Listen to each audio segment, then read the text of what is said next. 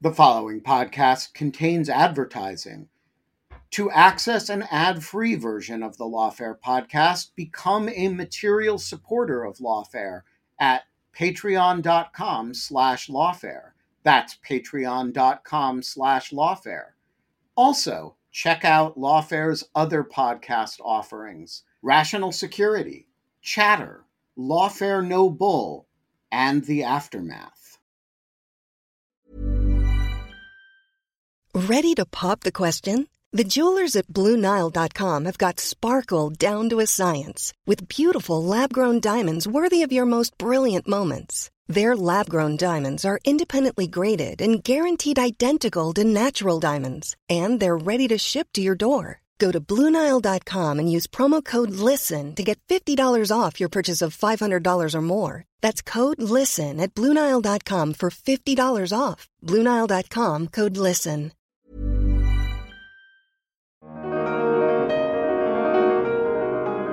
I'm Benjamin Pollard with an episode of Chatter for August 28th, 2022. For today's episode, the team at Lawfare decided to cross post this week's episode of Chatter, a podcast hosted by David Priess and Shane Harris that features in depth discussions with fascinating people at the creative edges of national security. Today's Chatter episode is entitled The Moon, Mars, and National Security with Fraser Cain. In the episode, Priess sat down with Cain to discuss what to expect from the Artemis 1 launch international space competition and cooperation during the Cold War and in the present, the James Webb Space Telescope, and more. This is Chatter.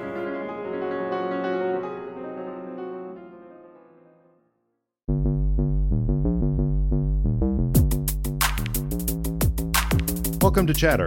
I'm David Priess, publisher of Lawfare. This week, science journalist Fraser Cain on the moon, Mars, and national security. I mean, no one will really just say, this is a race, we're in a race. If we can get there first, then we're the best.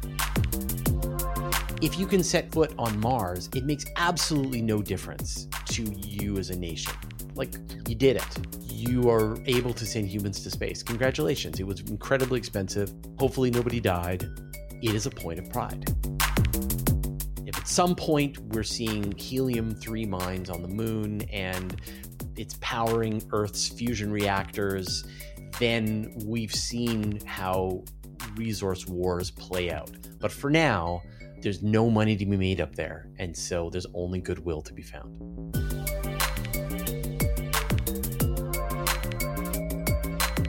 Fraser, welcome to Chatter. Glad to be here. Artemis, the moon, we're going back, man. We're going back. Maybe, hopefully. I mean, you know. Are, are you nervous about the launch pad? Oh, like the launch pad being destroyed? Only slightly.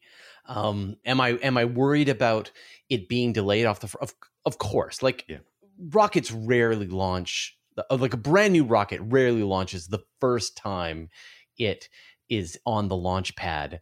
And this is a brand new rocket that has a lot riding on it. And so every single check is going to be made. Every cloud in the sky is going to cause concern mm-hmm. and they will they will delay the launch at the drop of a hat and they've got a bunch of launch windows queued up and so i would not be surprised. Oh, we have a saying in the space journalism industry is that one does not book a return flight from a rocket launch because they and I guess another quote that rockets are like wizards, I guess. They launch when they intend to.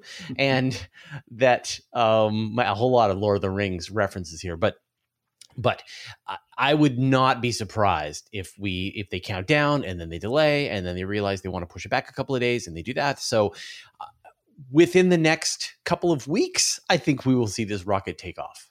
Fing- fingers crossed, right? Now, this is not without controversy. Um, just the very launch system itself has a, a bit of dissension here. Talk through that a little bit. What, how is Artemis 1, whenever it does, how is it getting out of the Earth's atmosphere and, and why has that been the topic of some controversy?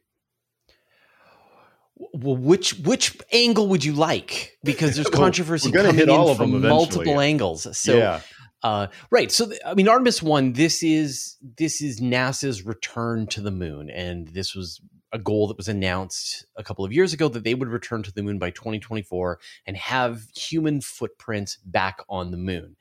And the stack of hardware that was going to be used to bring humans back to the moon was going to be the Space Launch System with the Orion capsule on top. And the Space Launch System is is kind of like a reshuffled space shuttle. So with the space shuttle, you had the solid rocket boosters on the side. You had the big orange fuel tank filled with liquid hydrogen, li- liquid oxygen, and then you had the space shuttle orbiter that was bolted onto the side of this fuel tank.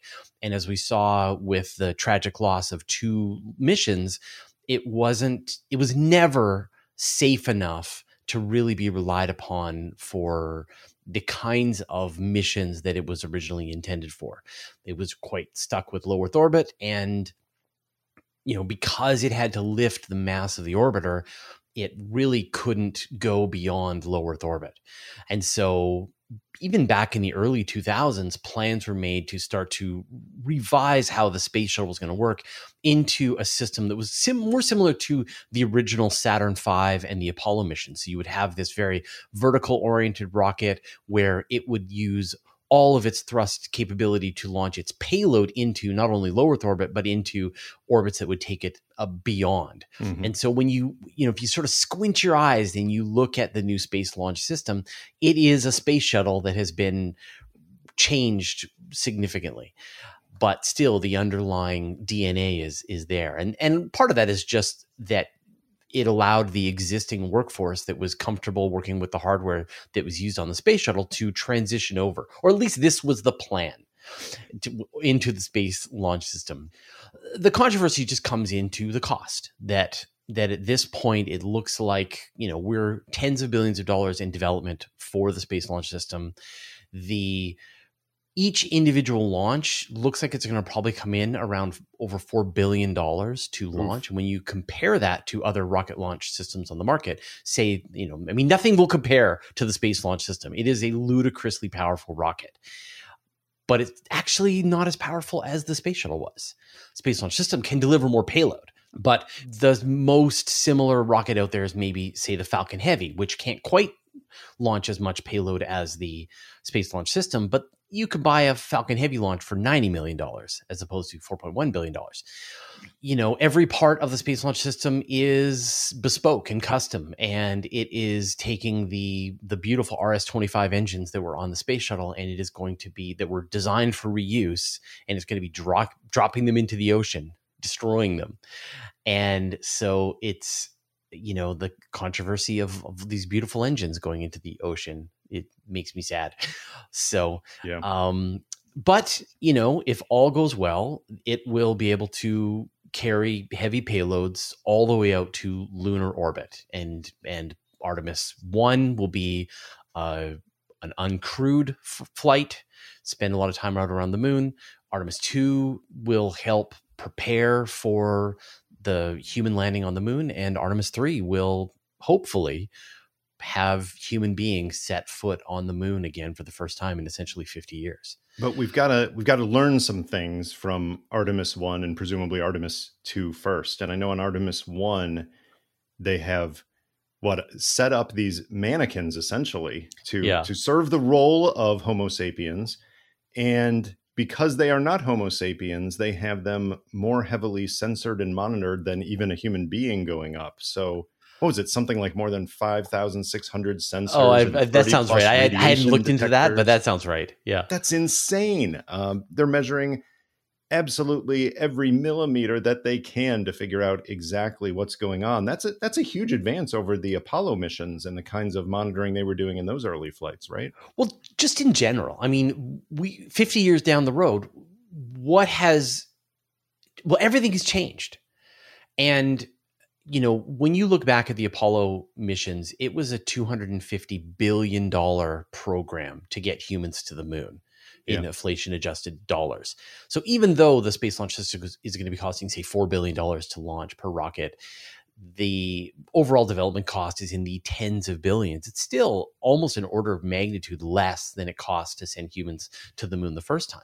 Right. And the reason is because we have new materials, we have new technology, and we have computer miniaturization that can handle a lot of this stuff. And you can take all of this computer power and you can turn it into 5,000 sensors across a mannequin sure. to detect every single vibration and rumble and use that information to better, more accurately predict what how your rocket is going to perform on on future launches and, and, that's really the goal with artemis 1 with the first proper launch of the space launch system with the use of the orion capsule for over 30 days in the lunar environment what does the rocket work? Like like that's the big question big right? number one isn't it? Right. Do, you know will it rocket?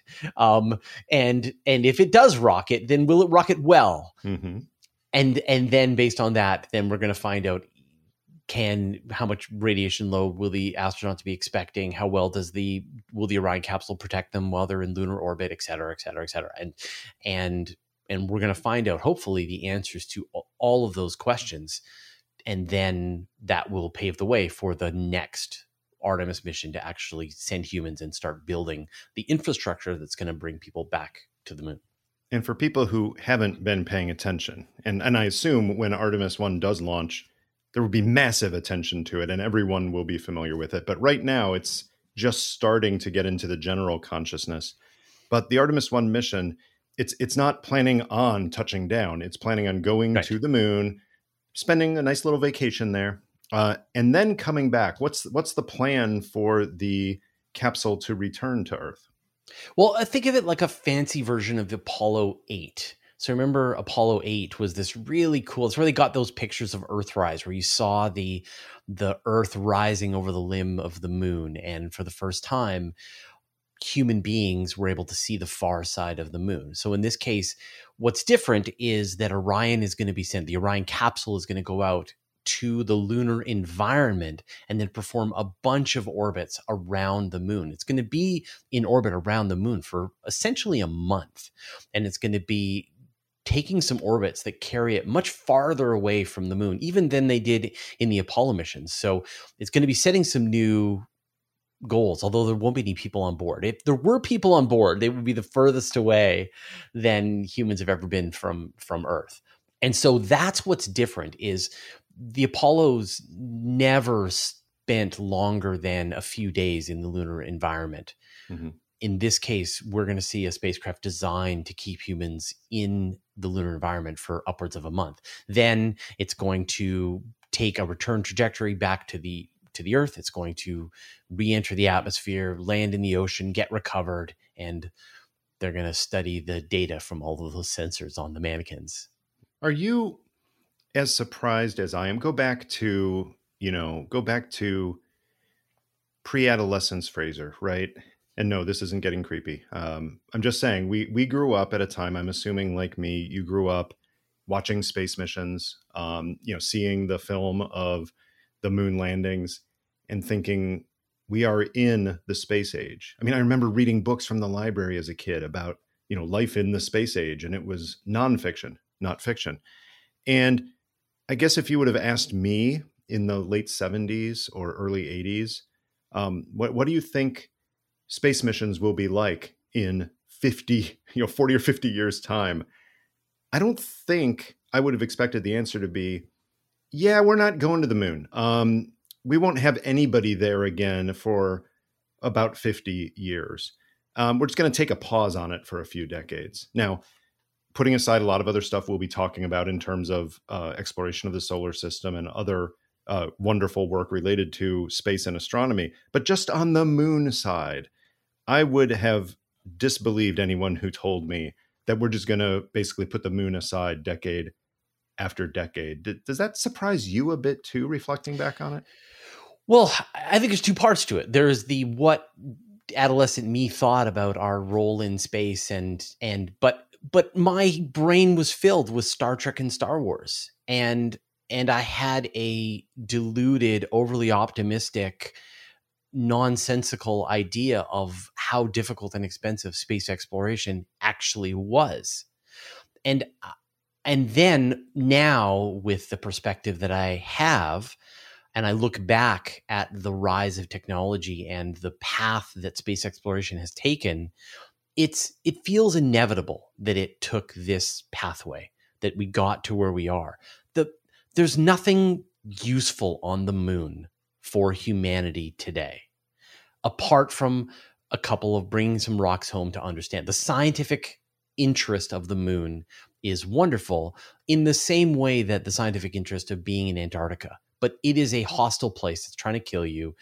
Every moment that you spend there can only be done through the an army of people back on Earth trying to keep you alive and bring you home safely. And it is incredibly expensive. And countries have priorities that they're trying to spend their money on.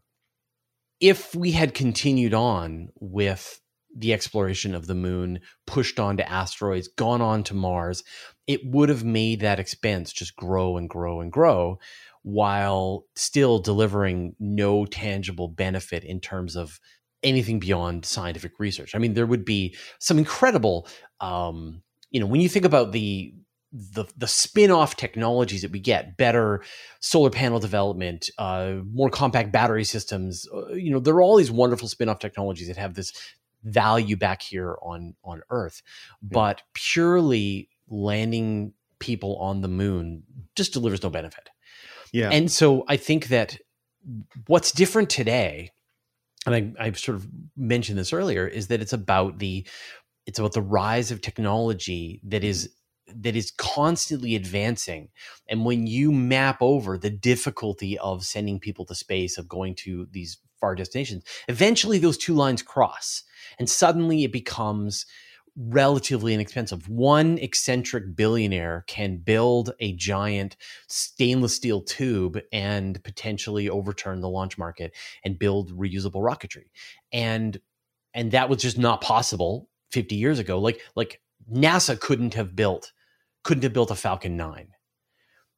And now a single private company with a few customers can can build and sustain a reusable booster system and use that to buy to build a two-stage reusable rocket. So so I think that that things happen when they're ready. Hmm. And what's happening today is because we're ready. We're not just hearing about NASA looking to go back to the moon. In fact, SpaceX is planning to do it privately. There's consortiums of other companies, I think like Lockheed Martin and Blue Origin were planning to send their mission to the moon. The Europeans are are planning out a lunar village. You've got the Chinese that are absolutely on the way to sending humans to the moon. And there's probably three or four others that I haven't even thought of right now. And so when you see 10 different groups coming together on this goal, then you know that this is something that is now feasible and not destroy your country expensive. It's purely really expensive. That's a really good point that in the late 60s, early 70s, it was galactically expensive. It was a ridiculous investment and spurred in large part by Cold War and security concerns and propaganda and image, as well as science and technology. The dynamics are different now. Um, there's still all those things at play, and we'll talk more about those those later. But it's it's definitely different in terms of the overall cost. The United States had to make a choice of we are going to spend a boatload of money on this, and de facto neglect some other programs as a result. And it's it's only now that in a sense we're reinvesting at that level, but it's not the same level. It's Hmm. it's still a big No. investment, don't get me wrong, but it's not the same massive. I mean, the idea of the moonshot was that it was such a huge thing to do and so many hurdles to clear in in, in technical terms and in financial terms in such a short period of time. Um, we're blessed now in a sense that we're prosperous enough that we can afford this without necessarily slashing any other fundamental operations. yeah, I mean it was it was purely to show to the Soviets that Mhm. America could could take the high ground. Yeah. That they had the better rocket technology and and the Soviets were to learn the lesson that everything the Americans do with space exploration had ramifications for their ability to drop ICBMs mm-hmm. across the mm-hmm. Soviet Union at the drop of a hat. That if you can send humans to the moon, you can nuke the Soviet Union to the Stone Age. Mm-hmm. So that it was the purpose, and uh, it, it helped on you know the Soviets weren't able to keep up their their attempt to land humans on the moon failed and we saw further attempts to keep up with the technology lead to the breakup of the Soviet Union through the 1980s well you you've been tracking this you know issues related to the moon and issues related to space in general for more than 20 years professionally uh, I've only been listening to you on this topic for about 14 or 15 years. And that's because right. I was a very early listener to Astronomy Cast, the now, what, 650 plus episode podcast that you co host with uh, astronomer Pamela Gay.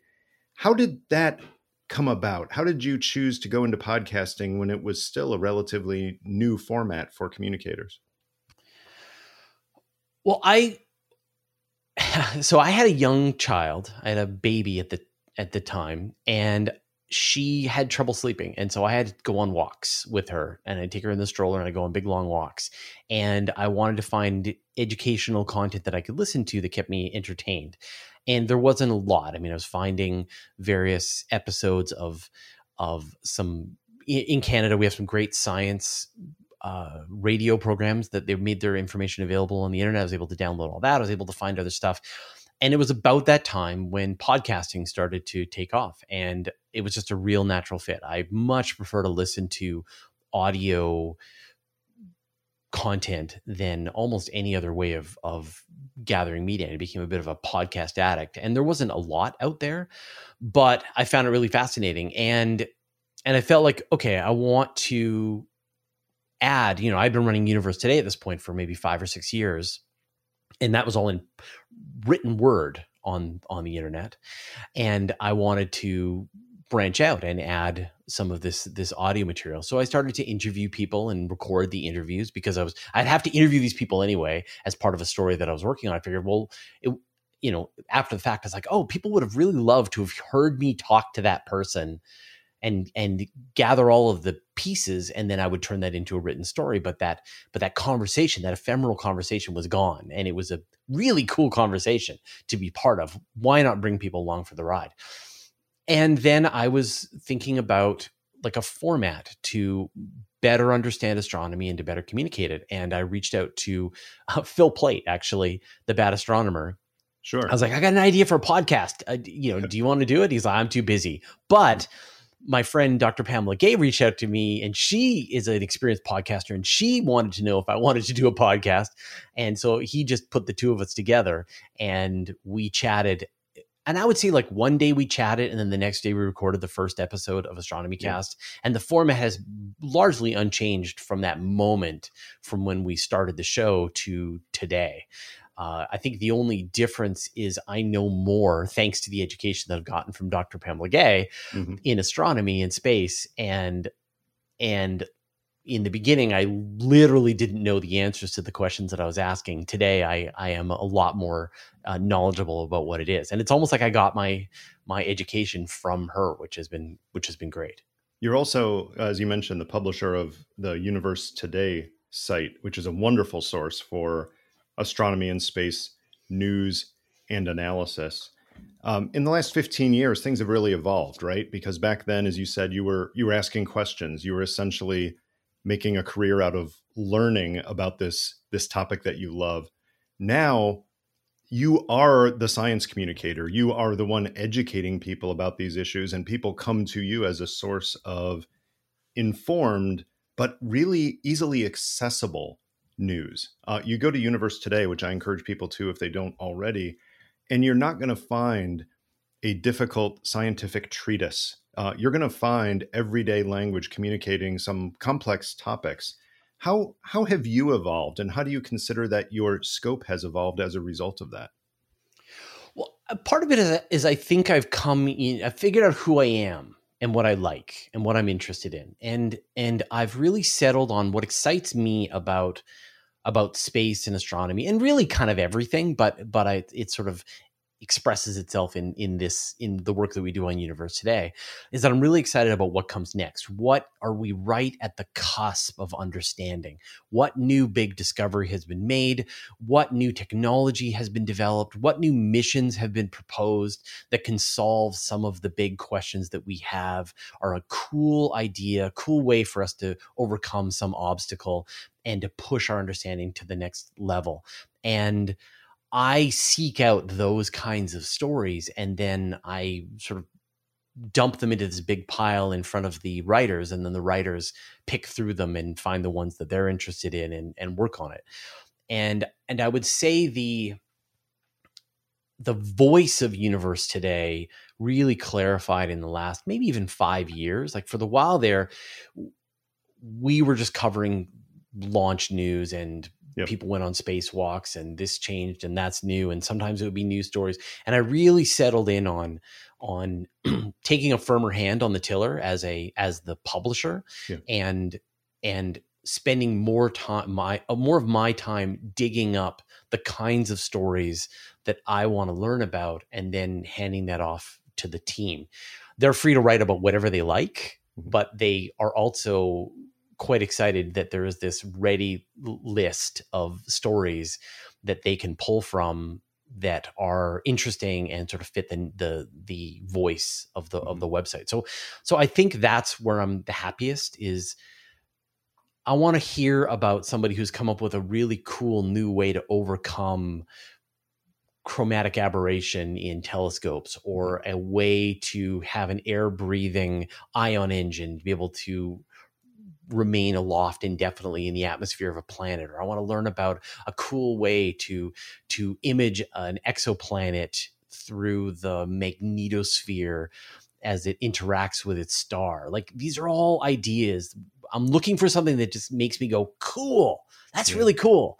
And then i report on it and i have zero interest. Like I, I don't think we've reported on a starlink launch on a none of that stuff interests me beyond the first time I heard about it, and then I'm like, I'm, you know, I'm over it, and I'm, I'm and plus on. a lot of that is being covered by other outlets. It's almost absolutely if, if, it's something that hits the public consciousness in a way that you know that uh, larger media organizations are covering. That's not your niche, right? That's that's not it's, the value that you offer. I mean, we have to cover a lot of these stories because it, it would be really weird if we didn't. Like if right. we if we just didn't talk about the Artemis launch, people will be like, "How come you're not covering the Artemis launch?" I'm like, "Wait, you you can't turn in any direction and not bump into someone covering the Artemis launch. If you not, are you not entertained? Um, but, so we kind of have to. But I'm definitely not interested in covering the stuff that is that has reached a lot of mainstream excitement because it's just like there's so much information out there. It's just a well covered story. The stuff that I'm interested in is the stuff that nobody's heard of before. I really like finding some obscure paper from a researcher who has developed a really cool idea and I know that we're the only people that are covering this story and mm-hmm. and we're going to we're going to do a good job of of covering it on universe today. So I mm-hmm. I have to I'm, I begrudgingly maintain stories on the stuff that everybody else is talking about. Right. But I'm most excited about the stuff that nobody's talking about. And one way that has uh, reflected itself is in uh, an issue you have covered a lot on Universe Today and Astronomy Cast in different ways, which are the coming efforts to put people on Mars. You've found different angles to put on that, different different ways of examining that issue. So it's not all stories about, you know, Elon Musk and is he going to get to Mars before the U.S. or China? Right? You're you're doing some interesting takes on it about the technology and about the risks of everything from cosmic radiation to microgravity effects on humans, not just on Mars because of the different gravity, but of humans who are in a zero gravity environment getting to Mars, and yeah. can they adjust even to the gravity of of Mars itself? So I'm hoping you can talk through that a little bit. I think in the for the most part, the general public understands that getting to Mars and having any kind of sustainable uh, human presence on Mars is really hard. I think people get that. I'm not sure people get just how hard it is, the, the order of magnitude of difficulty, but also all the ways that people are exploring how to do it anyway and how to overcome those hurdles. So, for somebody whose knowledge of putting people on Mars stops at the book or the movie The Martian, take us forward a bit and explain some of those dynamics, both how hard it is, but how so many people in so many different ways, uh, from material science to biology, are working on issues related to a Mars voyage. I mean, to say it's hard is a, just a dramatic understatement. It is, Mars is the worst. Mars is awful. It is, and it will never be good. It will always be a place where people go and suffer underground, eating biopaste, uh, longing to see another dolphin.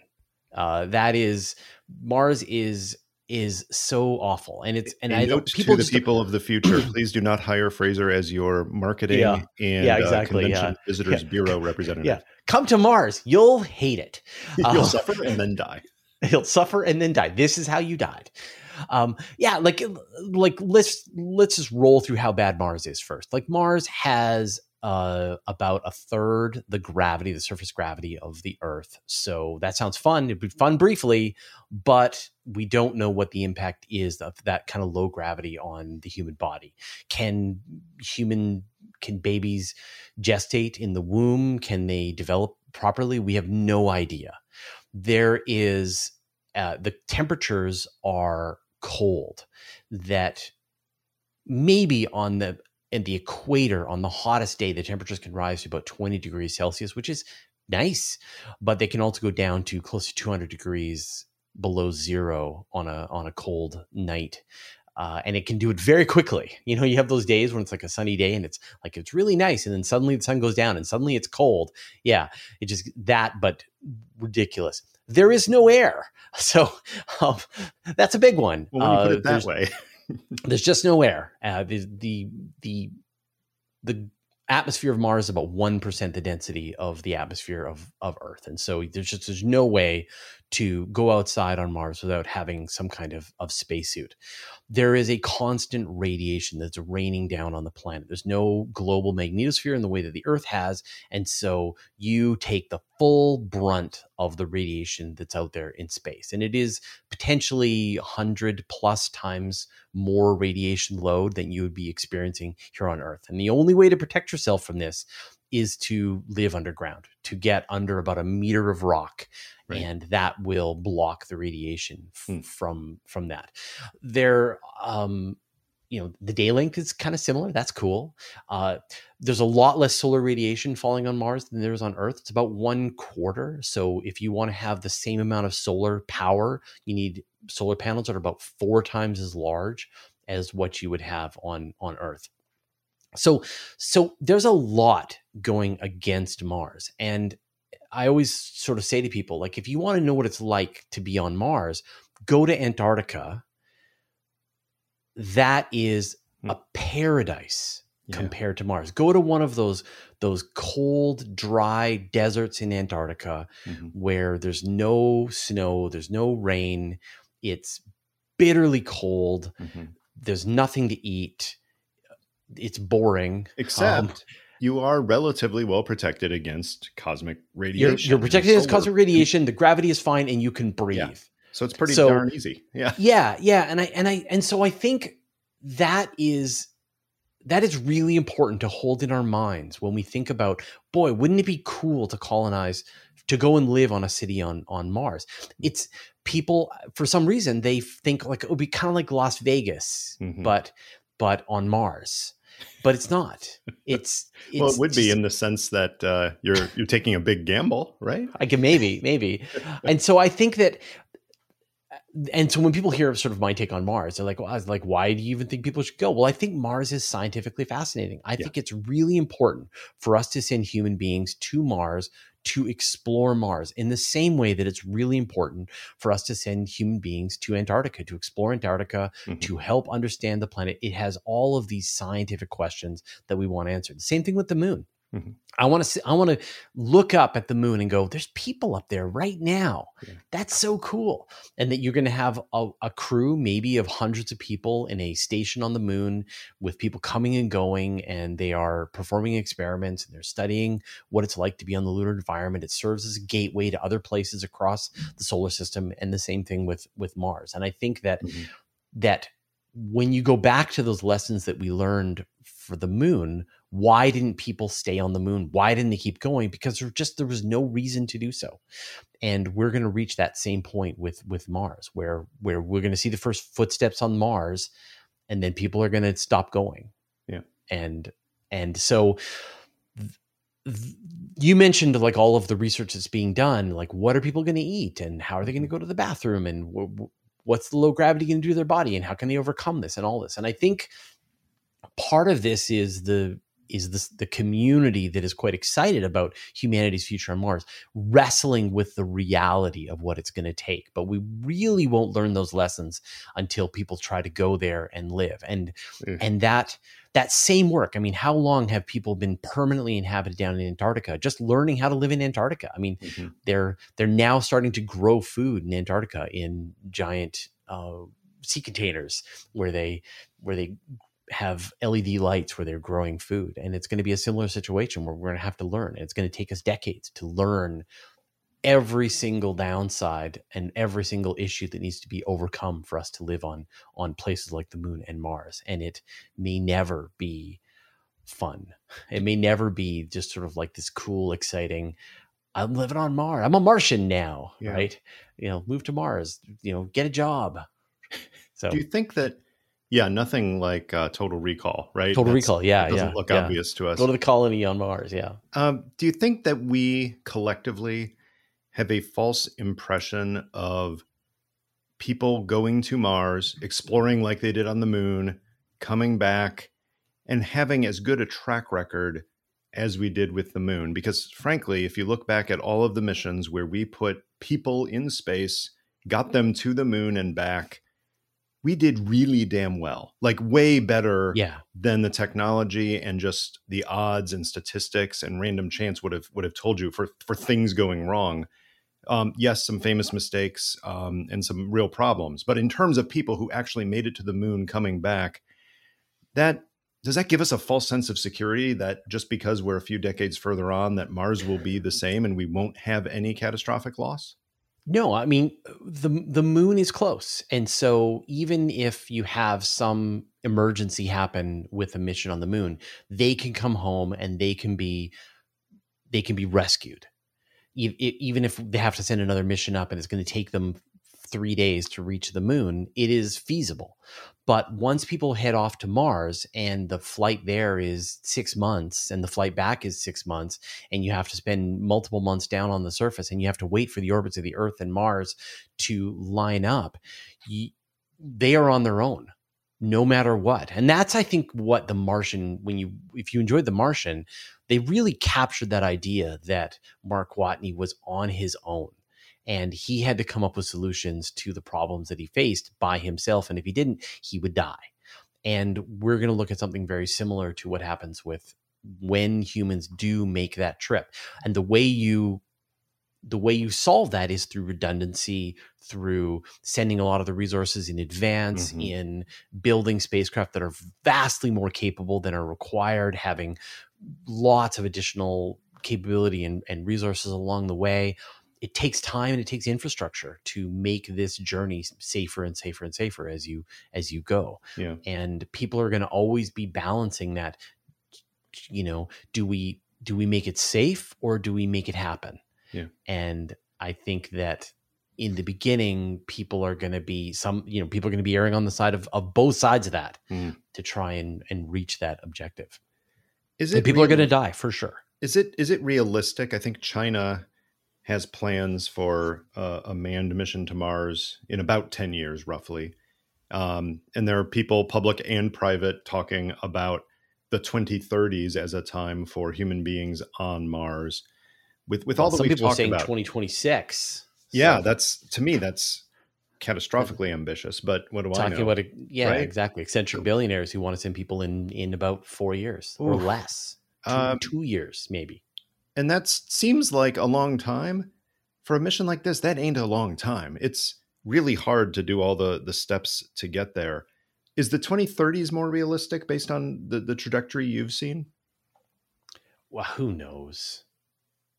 Part of me says that a bunch of astronauts, brave volunteers, mm-hmm. could hop in a starship and arrive at Mars in about six months, land, tank up, mm-hmm. enjoy Mars for a couple of months, and then make a rendezvous mission back and be back in time for Christmas.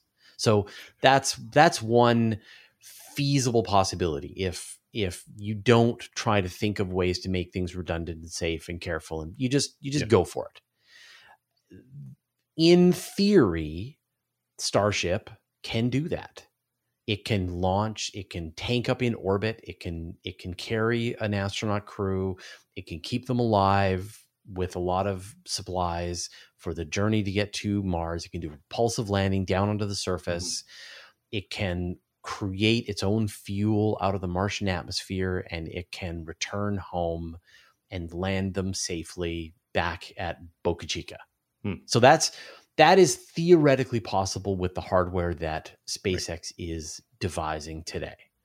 And and I don't think we can rule it out. I in fact I I don't I'm I'm totally ambivalent. I don't know if you can be totally ambivalent, but I am I am very ambivalent about about their chances and we are just a couple of months away from seeing whether or not this rocket will even begin this journey if if that method is off the table, then I envision and have you know I have we have studied many proposals of many different ideas that have tried to break up the journey to Mars into pieces that make a lot more sense. Like, what about going and, and building up a base on Phobos, which is one of the moons of Mars?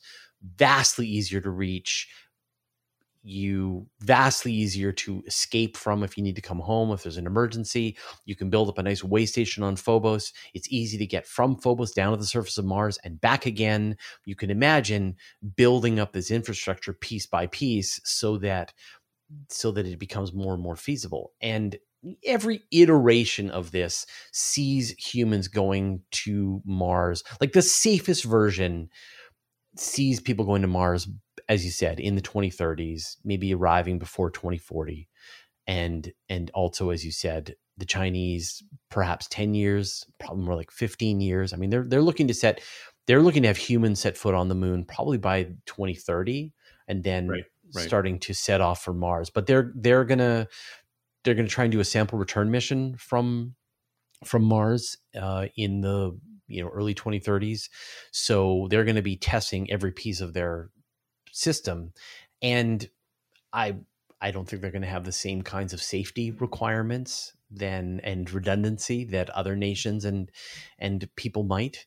And so i think that we're looking at a a vast range of what people are going to uh, people are capable of doing and what they may be willing to do. Everything from seeing humans set off in in just 4 years to right. it not happening until 2040 you raise a, fascinating point, Fraser, that, you know, I immediately, from the national security background, I think about the China missions, whether it's the moon that we talked about or Mars, uh, even space stations with the, the geopolitics of the ISS that we've seen recently, that I see it as geopolitical competition is the moon landings were part of the Cold War. And to the extent that China is a near peer competitor to the United States geopolitically, then the space race to the moon and to Mars plays into that. But it's it's not just about geopolitical will and resources being spent. It's also about different attitudes towards things like astronaut safety. Um, is it important to have redundant systems for the redundant systems because it is such a freaking long time to get there and so much can go wrong? Or is it more important to be the one to say, yeah, we made it there first?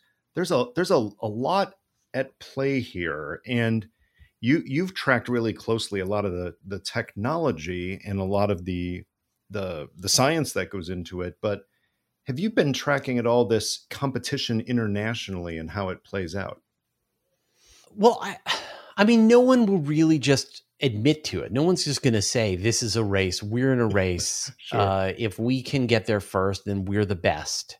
Like everyone gives a more reasonable, rational underpinning for why they're doing what they're doing.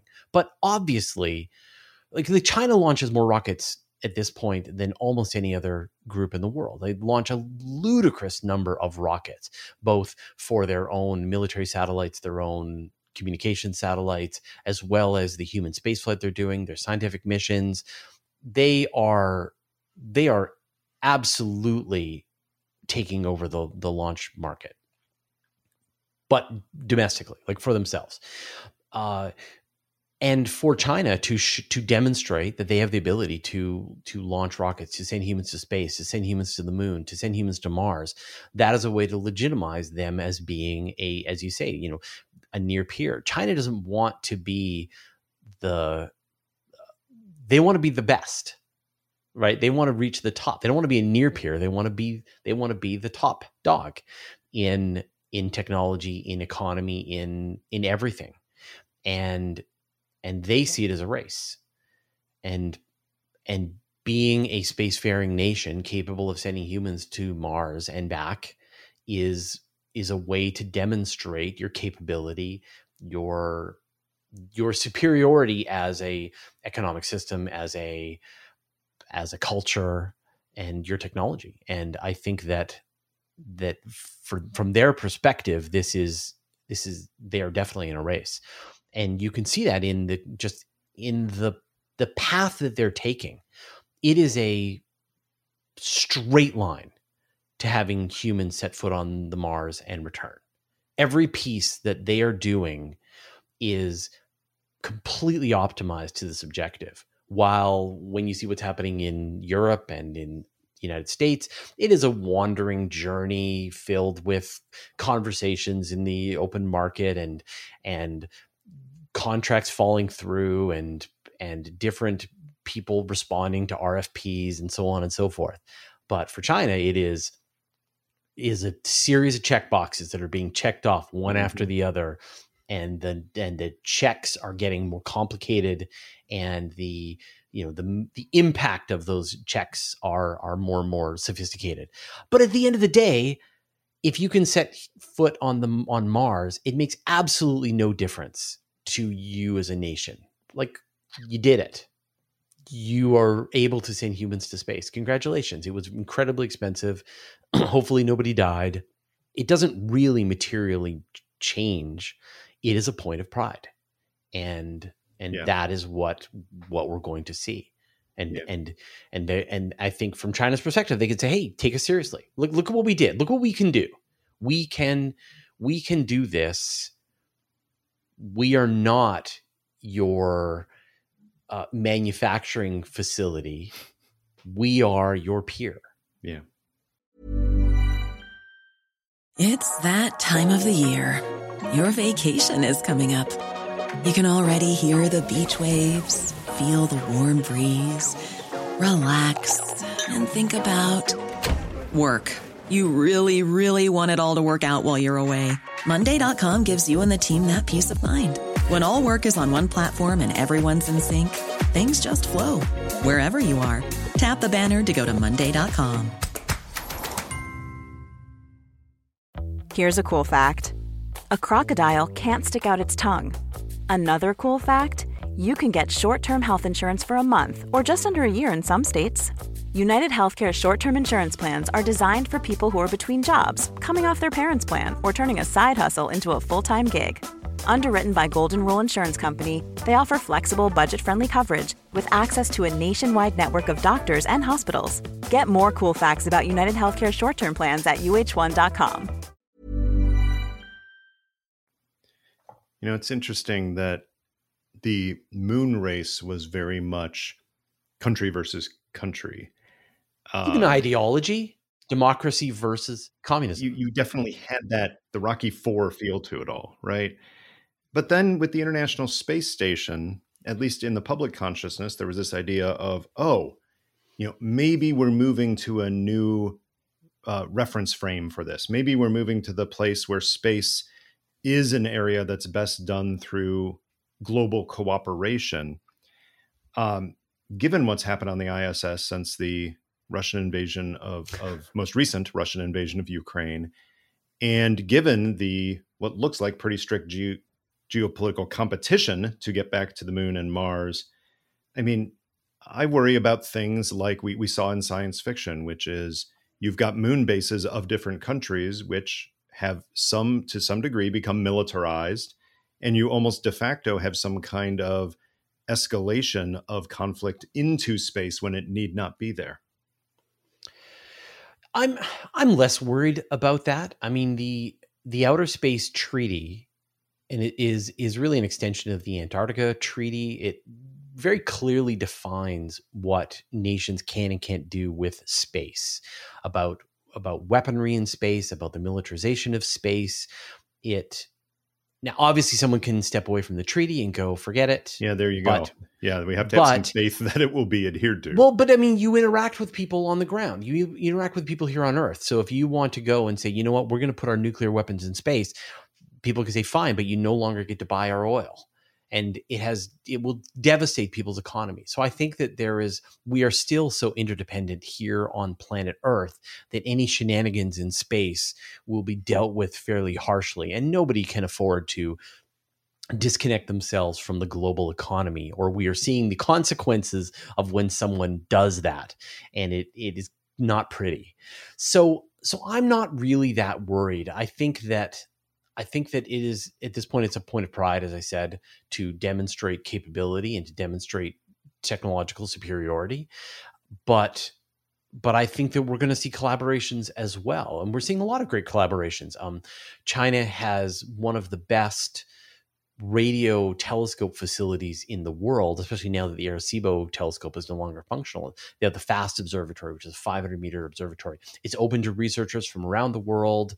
Uh, collaboration, scientific collaborations happen all the time with this incredible telescope. They're building the largest steerable radio telescope that's going to be used. They're building a whole series of of space telescopes that are going to be almost certainly being used by international collaboration.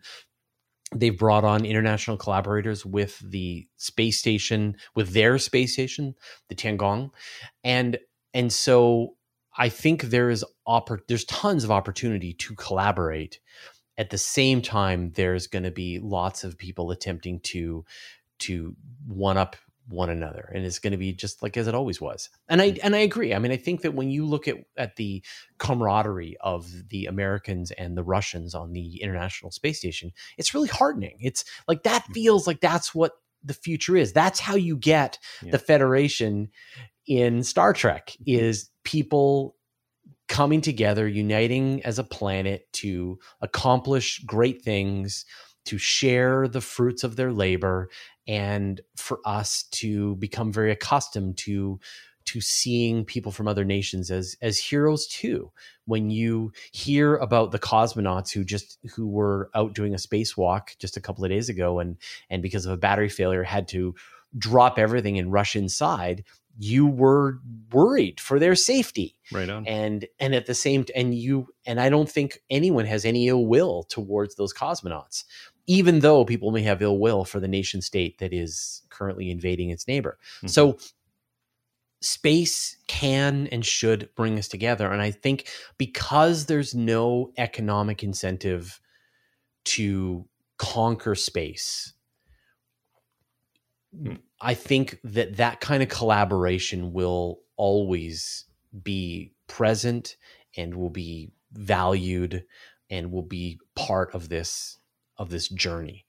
If at some point we're seeing helium 3 mines on the moon and it's powering Earth's fusion reactors, then we've seen how resource wars play out and I would have a different opinion. But for now, there's there's no money to be made up there and so there's only goodwill to be found. That's a good point because a lot of the science fiction that that tries to do a realistic portrayal of this where you do have the entrepreneurs going into space i don't care whether it's uh, something farcical like don't look up or i guess the alien franchise whenever you have somebody who's a rich individual and a corporation going into space it's profit right it's mm-hmm. it's avatar it's unobtainium it's it's something yeah. that is going to make people on earth presumably richer that's not really what we're seeing now the efforts we're seeing from wealthy individuals are doing it maybe ego uh, maybe it's for the sake of doing it but it's not i'm going to invest 43 gajillion dollars to get to mars because i yeah. think there is a pool of raw diamonds there right that, yeah. that's that's not the motivation yet yet and you and you look at the history of of humanity and you think about the the kinds of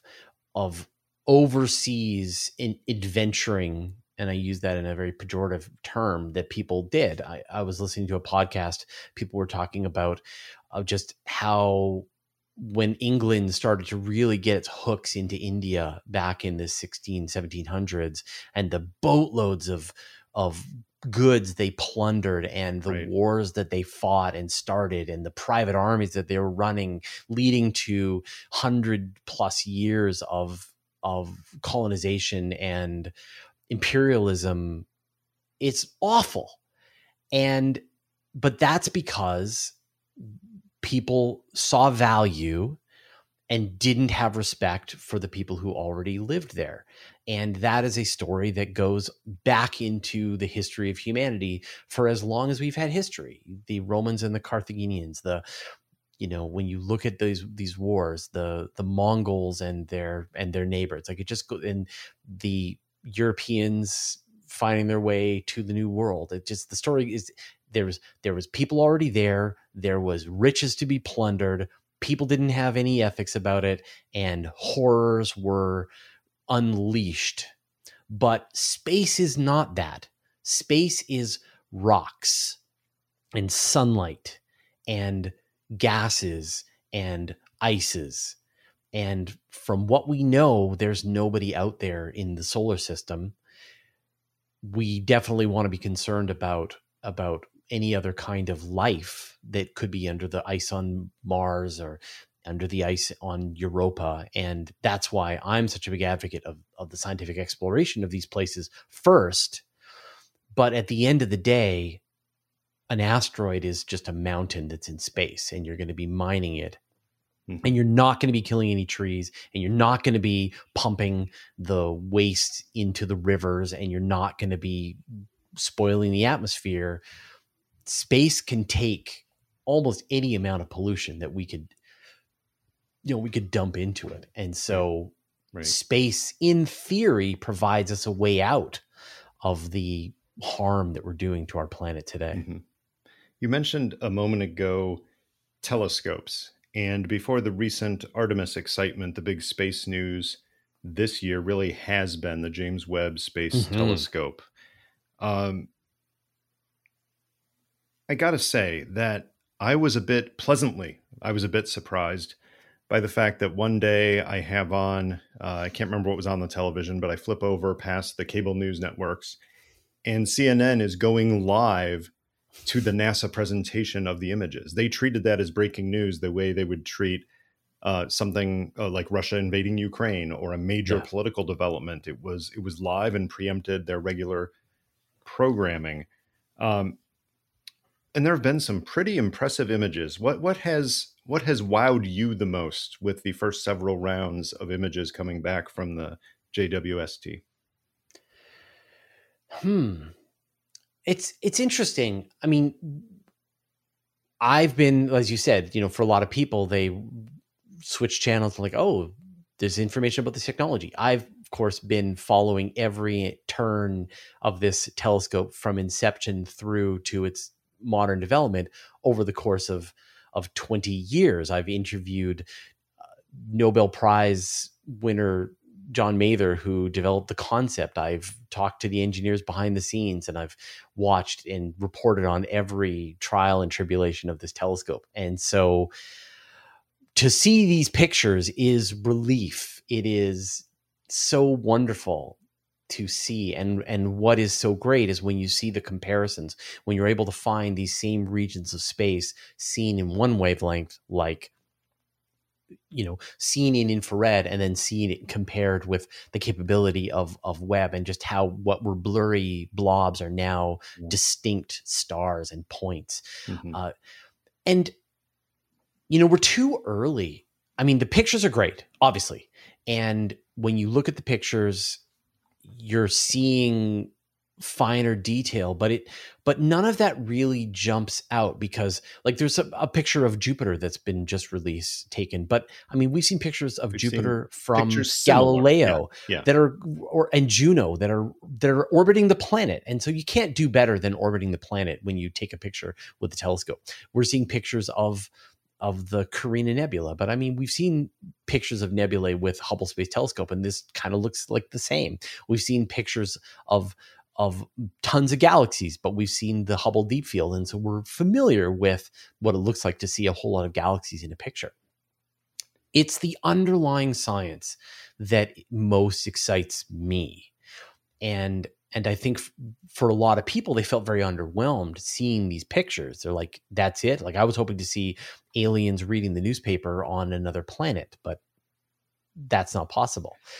uh, but but you know that you're looking at galaxies that would be completely invisible to the Hubble Space Telescope because mm-hmm. they're moving so fast yeah. and they have redshifted so far into the infrared. They would be invisible. You're peering through the cloak of gas and dust at the heart of a galaxy with a level of precision that you can see the environment around the supermassive black hole. You're seeing the readings of the atmosphere of a planet and you're detecting the presence of water vapor in that with a level of certainty that was just never possible with any telescope before.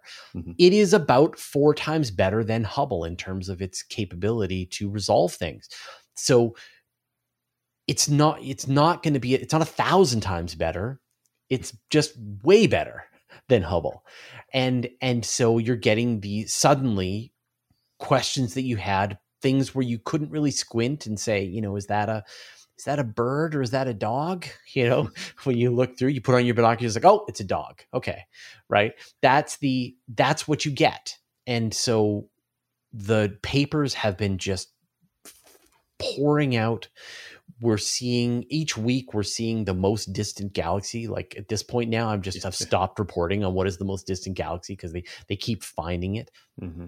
and we're out of the relief first pictures phase and we're into the all of the scientists who have queued up time on James Webb are now getting that time. They're able to actually do their research. They're able to right. to start to study and analyze. And then we have this delay, and we're going to be waiting six months to a year for them to report on what it is that they observed. Sure. So so for me, what is exciting is that is that people can get to work. Yeah. And that's where we are right now is all the people are now working hard studying these pictures and making their discoveries and coming up with the new with the answers to the previous questions they had and now they're generating the new questions which will help us push science farther. Let me propose something to you and you can uh, agree or, or shoot it down as a as a science and astronomy communicator yourself. Uh, i found nasa's initial rollout to frankly be a bit disappointing in one way. I, I, feel like they they missed an opportunity, given how much attention was on it, to really make the point you just made, and that is when the first images and even the second round of images were coming out. They were everywhere. I mean, you could not escape them. You didn't have to go to Universe Today. You could turn on mm-hmm. any news show, and that was on the broadcast. And the general commentary was, wow, the, these are impressive images. And I think most people saw that. Most people looked and said, that's really pretty, right? That's great.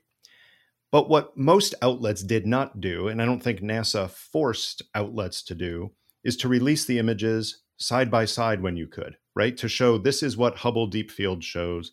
This is what we're seeing of the same region now. Because that contrast is really the deep wow factor, the science factor, the development factor you mentioned more so than just, oh yeah, that's another pretty picture. I've seen pretty pictures of space before, but this this shows us things we've never seen before, and we're going to prove it by showing you a side by side image. Am they I wrong about that?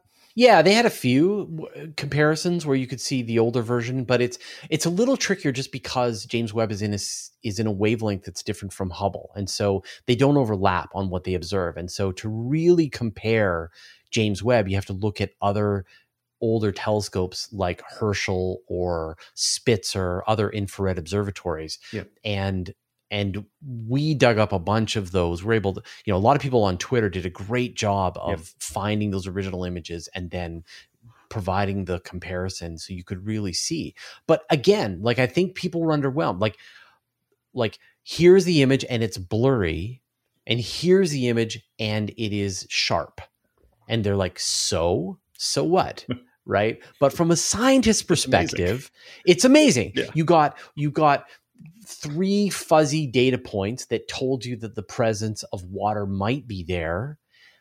And then you got 90 data points that beautifully follow a a, pa- a, a graph that shows you an unambiguous signal that water vapor is in the atmosphere of that planet. One is a fuzzy hint that that other astronomers are going to yell at you for not providing a lot of data. The other everybody it's just no one will argue with you yeah. what you have you drop on the on the table in front of them and go this is water there and everyone goes agreed and let's move on right so i think it's it's a tricky communications problem mm-hmm. that I, I don't think there's a solution to it for the people who are who are interested in this kind of thing and they want to hear about the the blow by blow accumulation of scientific knowledge. I'm I'm here. Let's do it. I'm ready to bring it to you. Mm-hmm. Uh, and if you're if that's if that's not your bag, then then then don't worry about it. You know. I, I, it's kind of like being into a sports team, I guess. Mm-hmm. And you're gonna watch. You're gonna talk to somebody in the bar about every play that went on during a game, and someone could be listening to it. And like, okay, so some people played hockey and someone won, right? Yes. Okay, great. Move on. Move yeah. on. I want to right? find the and bar you're talking about. Where where can we get together with a bunch of people who want to talk at that level James over Webb. drinks well, about astronomy? That's I mean that's communities. You find places where people are into the things that you're into. And I and I think it's perfectly fine for not everybody to be into space at the level of detail that that I am, that maybe you are. Um, but I'm also really grateful that that everybody loves space. Nobody hates space. Hating space is like hating kittens. So there's a lot of fields where people are antagonistic towards each other about that thing. Yeah. Space is not one of them. Like everybody loves space. And so I feel really grateful that I can be playing in a field that doesn't get that kind of anger and and volatility. I hadn't in, thought about that because yeah, obviously yeah. working in the the national security space or even talking about issues of you know good government and democratic institutions, you know, you get hate mail, uh, occasional oh, yeah. death threats.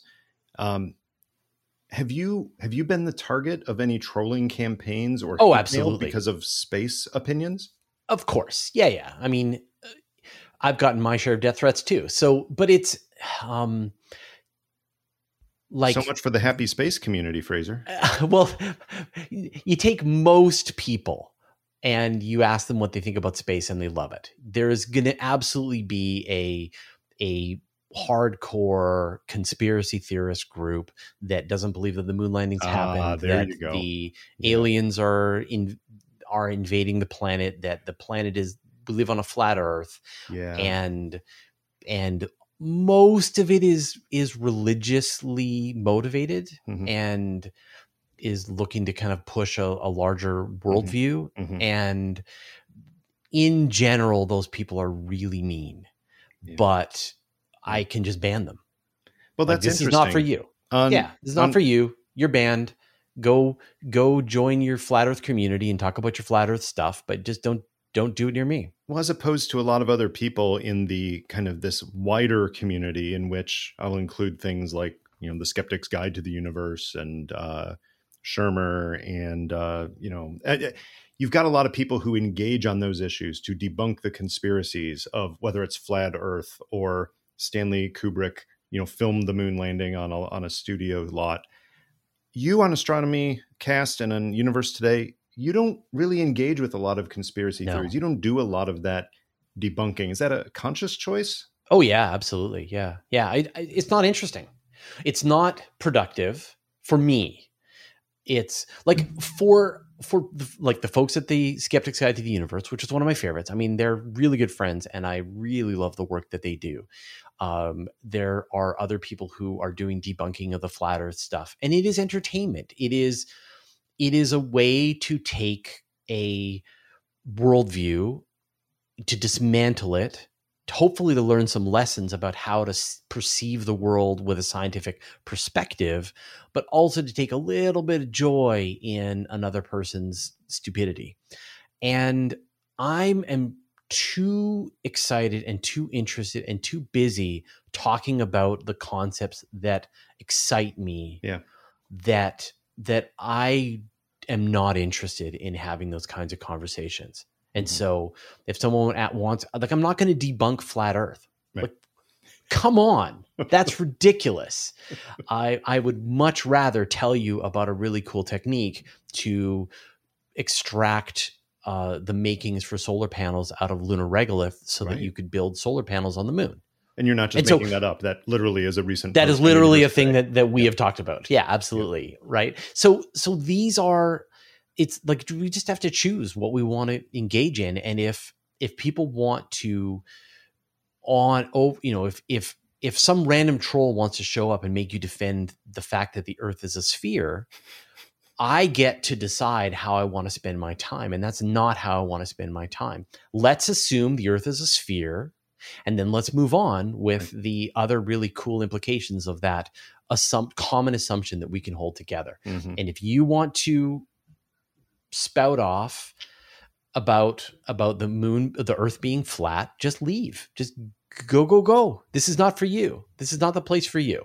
Yeah. And I have the same feeling about climate change deniers, Mhm. about moon landing deniers, about uh, UFO alien visitation advocates, alien visitations. Like it's just like like I I just I don't have any time for this, Right. and I'm too busy talking about the stuff that I do have time for, and and my community is is has the same interests that I do, and we're going to be over here hanging out and chatting about space that we love, and you can be over there Yeah. and talk about the things that you hate, and I'm not going to be a part of it. I'll tell you one one thing you mentioned I think is slightly different than the others, uh, or could be slightly different the way that it's done, and that is, and I won't call it alien visitation because that's too far, but the overall UFO phenomenon because a change that I've seen since I was a kid reading every UFO book I could get my hands on to the last few years is is not just the change in nomenclature to unidentified aerial phenomenon, but the fact that it is being studied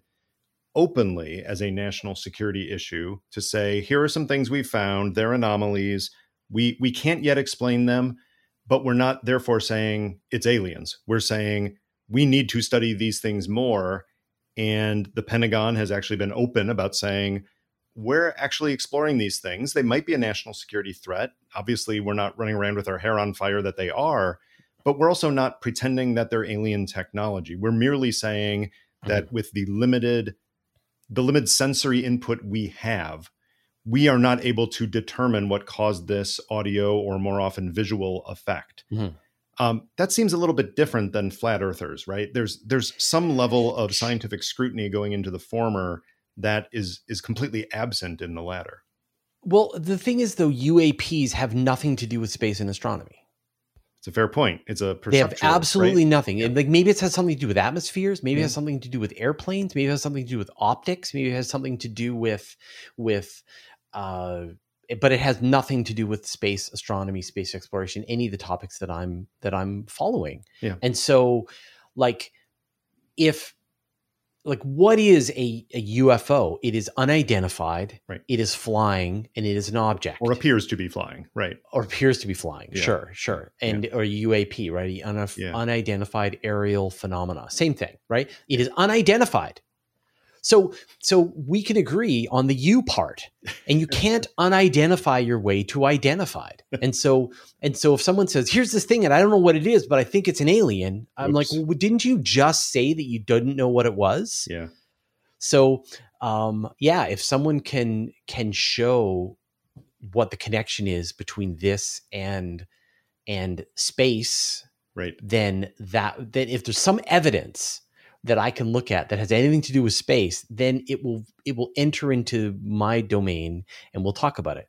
But but yeah, I again I just haven't Yeah. like like sh- someone's like, yeah, but what do you think about this guy who had this evidence and he saw this thing? I'm like, can I see the spaceship? No. Can I take a ride? No. Can I shoot the ray gun? No. Well, then get back to me when I can. Like I'm like I would love Mhm. for there to be evidence that extraterrestrials are visiting Earth and we could be interacting with and we could be part of this galactic federation all along. I mean, it's all I talk about all the time is are there aliens out there? How could we find them? Where should we look? What would it look like? What would be the impact? How what kind of technology can we expect to see them using? What would be a glimmer of of evidence that an alien technology was being used in a distant star system? I would say a quarter of the stories that we cover on Universe today are just trying desperately Mhm. to think of every possible way that we could search for evidence that we are not alone in the universe.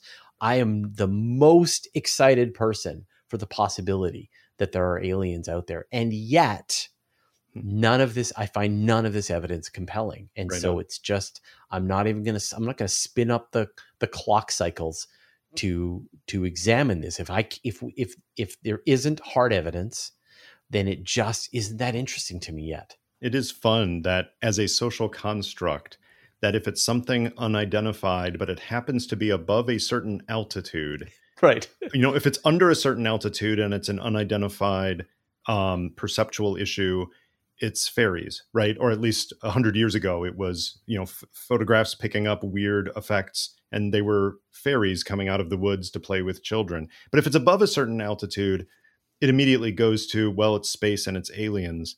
Sounds to me like you know it could as well be attributed to magic or witchcraft. But once you hit a certain height, it must be aliens instead. Yeah. I mean, have you talked to Mick West about this?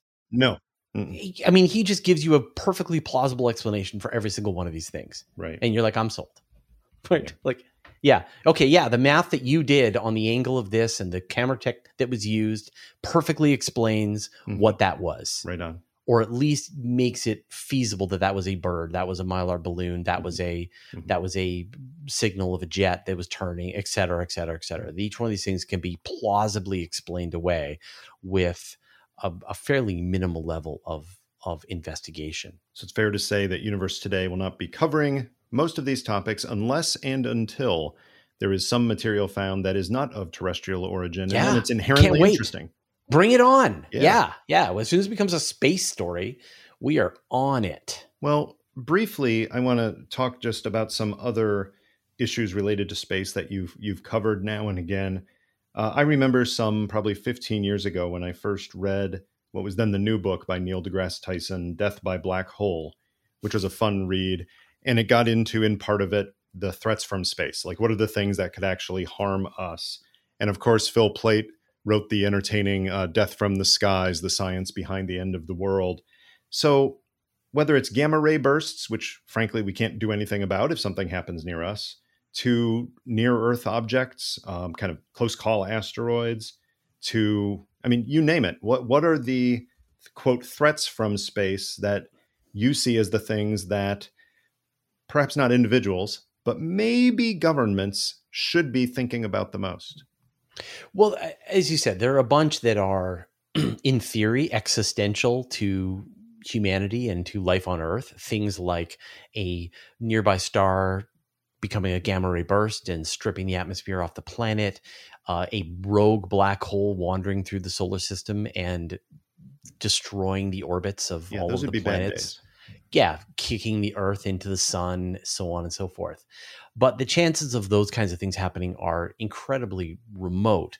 Even the asteroid strike, uh, NASA has has mapped out all of the really dangerous asteroids and has charted them forward into hundreds of years, and none of them are a potential threat to us. Like at this point, they're looking for the ones that could wipe out a city but the ones that could take out a continent are safe. The ones that could do what was done to the dinosaurs are non existent.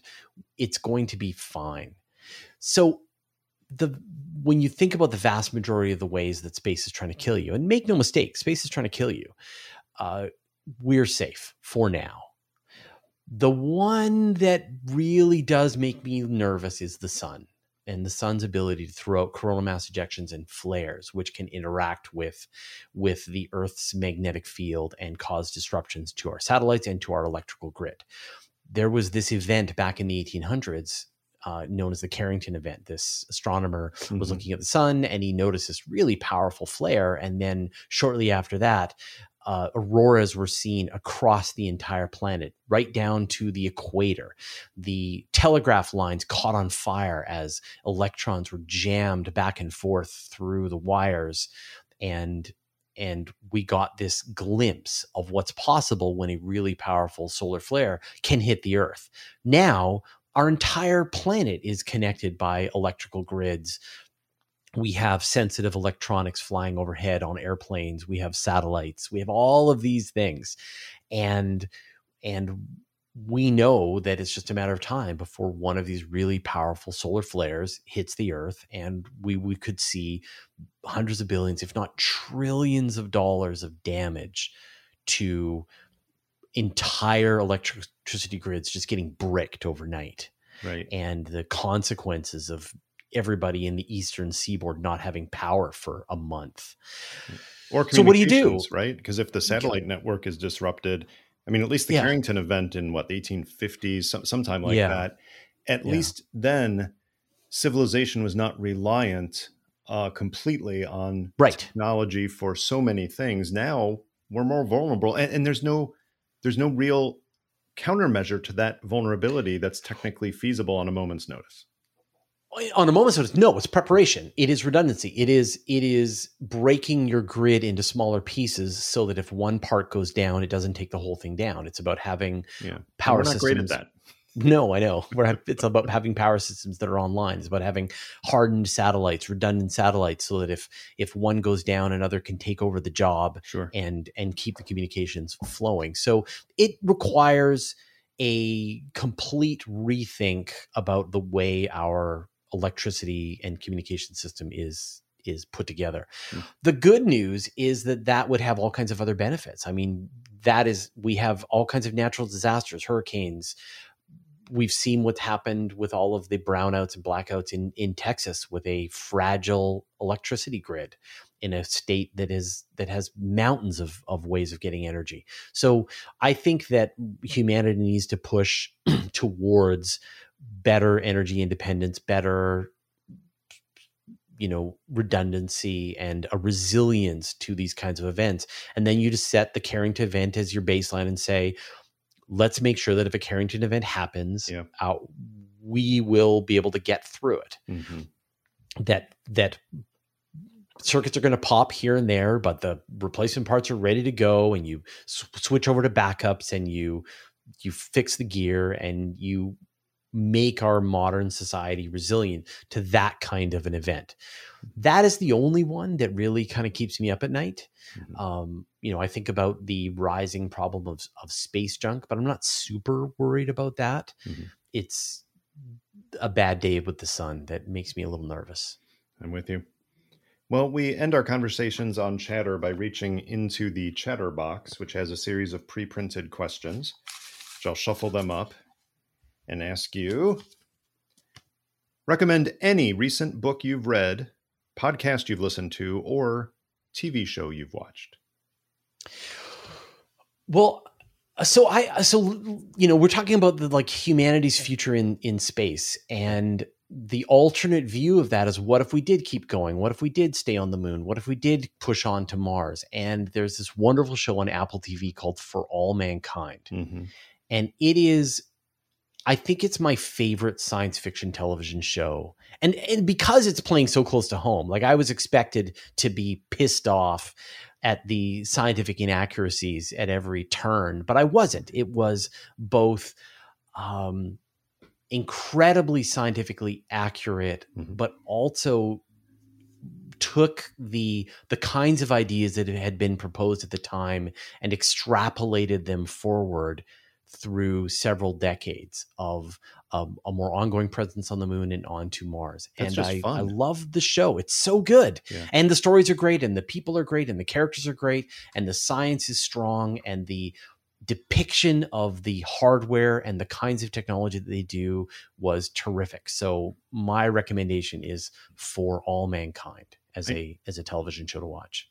I've heard you that that's that's wonderful and it's really against type because I've heard you say before that when it comes to kind of the entertainment in the science and astronomy area, you tend towards the dystopian fiction. Uh, True. Yeah. to hear you praise something that is is so not that is Yeah. refreshing. Yeah, there you go. Yeah. Yeah, I am definitely against uh, against type on on that one, but it's terrific. Yeah. Uh, final thought for you, Fraser. Um, more on this line in terms of the the fiction, the cultural influences on astronomy and space. Um, it's such an interesting relationship over more than hundred years. The the interaction of fiction and scientific exploration, one inspiring the other. Uh, whether it's Jules Verne, whether it's Star Trek, whether it's NASA spurring not only science but also spurring a bunch of great writers. That there's so much to talk about. Maybe we'll have another conversation, but just curious when when you think about science fiction that doesn't necessarily represent every aspect of science right, but it gets enough right that it's plausible and yet it's enormously entertaining and, and expands the mind.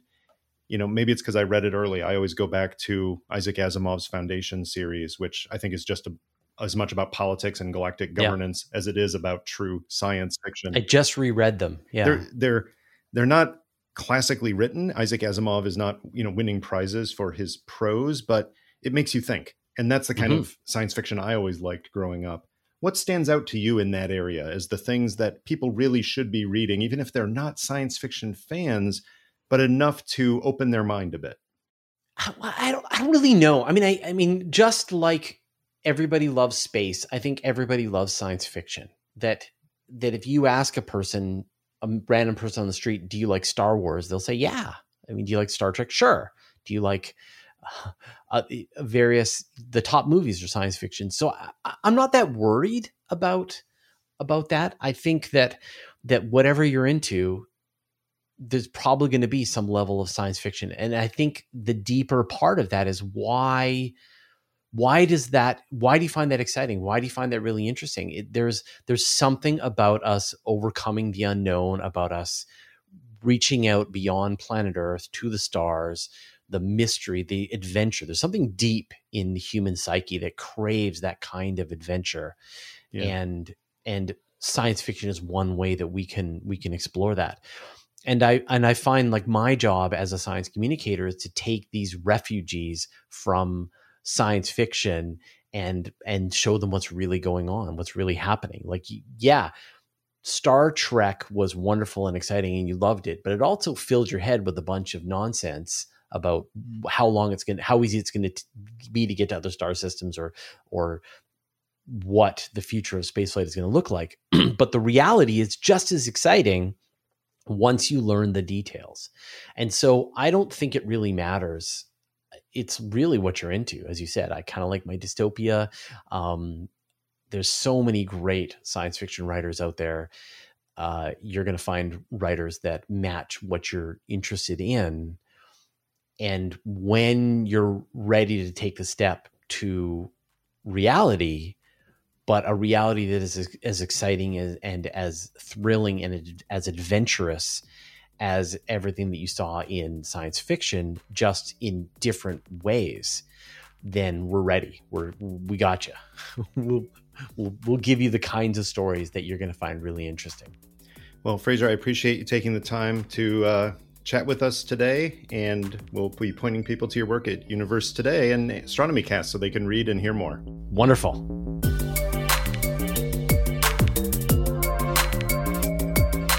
That was Chatter, a production of Lawfare and Goat Rodeo. Please subscribe to the podcast and find us on Twitter at That Was Chatter.